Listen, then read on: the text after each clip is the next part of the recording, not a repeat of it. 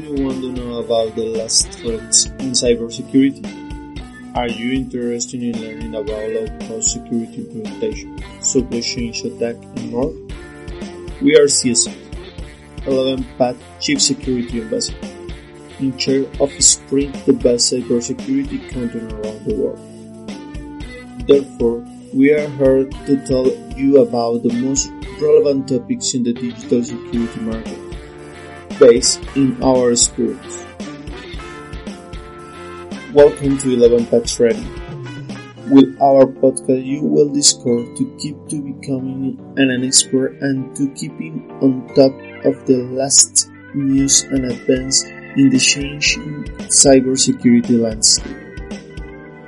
I am Diego Spito, C S I in Colombia for ElevenPaths, and I will be with you for this program today. We are happy to have you here with us. Let's start with a true story of incident generated by pure control of home working. It's a normal day.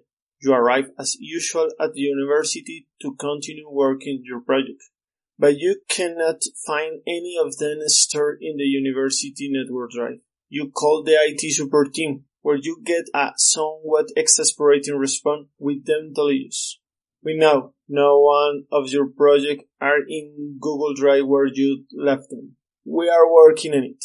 We ask you to be patient. Everything will be fine. That same day, just a few hours early, the university system administrator had received a notification from Google Suite, informing them that the general administrator had changed the access password. This worried the I T team because the person to appear as the general administrator, Tiana Williams, was someone they had only met through video conference, since his control is exclusively home working. And what's more, they then be informed of dismissal a couple of weeks ago.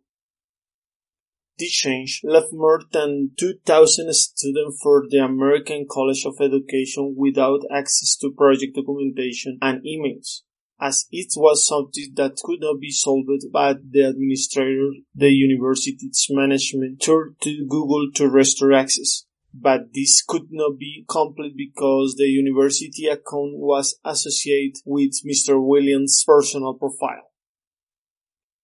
This incident occurred in two thousand sixteen, when Triano Williams, the network's chief administrator, failed the complaint of racial discrimination. This led to the university offering him a transfer to their headquarters, but Williams didn't accept this change because he would mean losing the home working option, which was a condition that he wasn't willing to negotiate on order to lose. This difference between Williams and the university led to Williams being fired, and in revenge, he decided to make the change to the network password. When the university demanded the password from Mister Williams in a legal process, he informed them that everything was in the computer that he had returned to the university after being fired, as was stipulated in the contract, so it wasn't possible to legally demand anything for him, since he had complied with the contractual requirement that if Williams' lawyer signed it, that his client could remember the password if was given two hundred thousand. This is just one of thousands of examples of security incidents that occur due to poor control practice in the implementation of home working. This is a practice that is gaining more and more traction every day in the business environment, either as a mechanism to retrain workers or to reduce operation costs. But let's see what the main risks associated with home working and from the point of view of information security.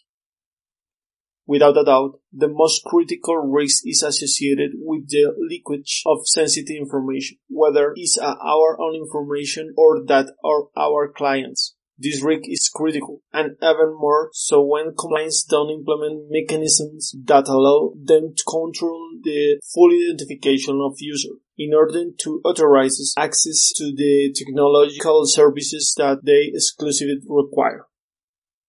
Another risk associated with the above is identity frauds of employees who work from home. The reason being that they usually don't validate any type of user status. So ever if a user is already registered, they can still register for another I P address. What's more, often the only access control you have is a user and a password, which has been shown many times to be insecure, because users commonly share this information or don't take the necessary precautions to avoid its explosion.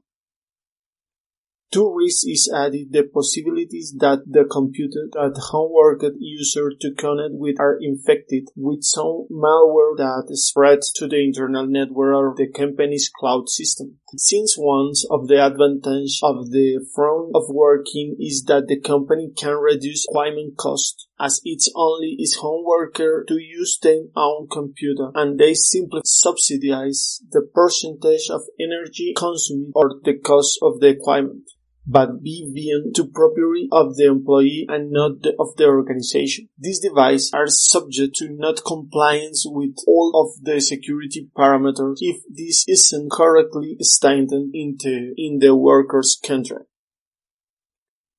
What must be taken into account in order to safely implement home working in our business? Whenever home working is implemented, appropriate mechanism for access control, connectivity, equipment integrity, and correlating event monitoring should be considered. This can be implemented through technology or through contractual mechanism. But let's look at what the minimum recommendation for this implementation could be. Let's start with the access control. Well, we already know that a username and password are never enough to guarantee the full identification of a user. It must be taken into account that the employee can connect from anywhere and that we don't know the integrity of the network to which he or she is connected. So it's necessary that the authentication mechanisms guarantee the identity of a user. This can be achieved with a mechanism that validates not only something you know, such as the password, but also something you have, such as a mobile phone or a credit card.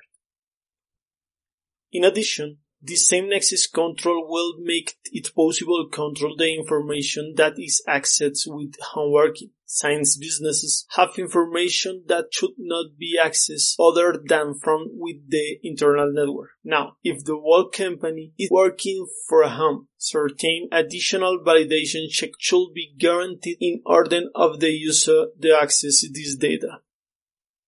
For this, it's essential to control connectivity, because there are several mechanisms that exist to enable access to company information, especially now with the implementation of a cloud, such as Office three sixty-five, which allow access to all documentation for anywhere in the world, so they must be two-factor authentication active.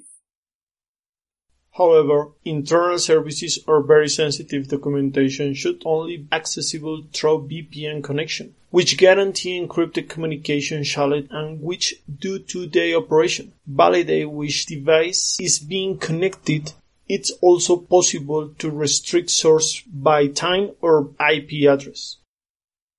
With these measures, the user and the connectivity are validated, but this is not enough to prevent the propagation of malware in the company, nor to avoid the duplication of connection of the same user. So it's recommending contract required control software on the devices that to be used for home working. This software is known as endpoint, and it enables and security analysis of devices to ensure control of malware. And the last recommendation is to have mechanisms for the monitoring and correlation of events, coordinated and managed by qualified person who can detect duplication of session or abnormal behavior through these mechanisms.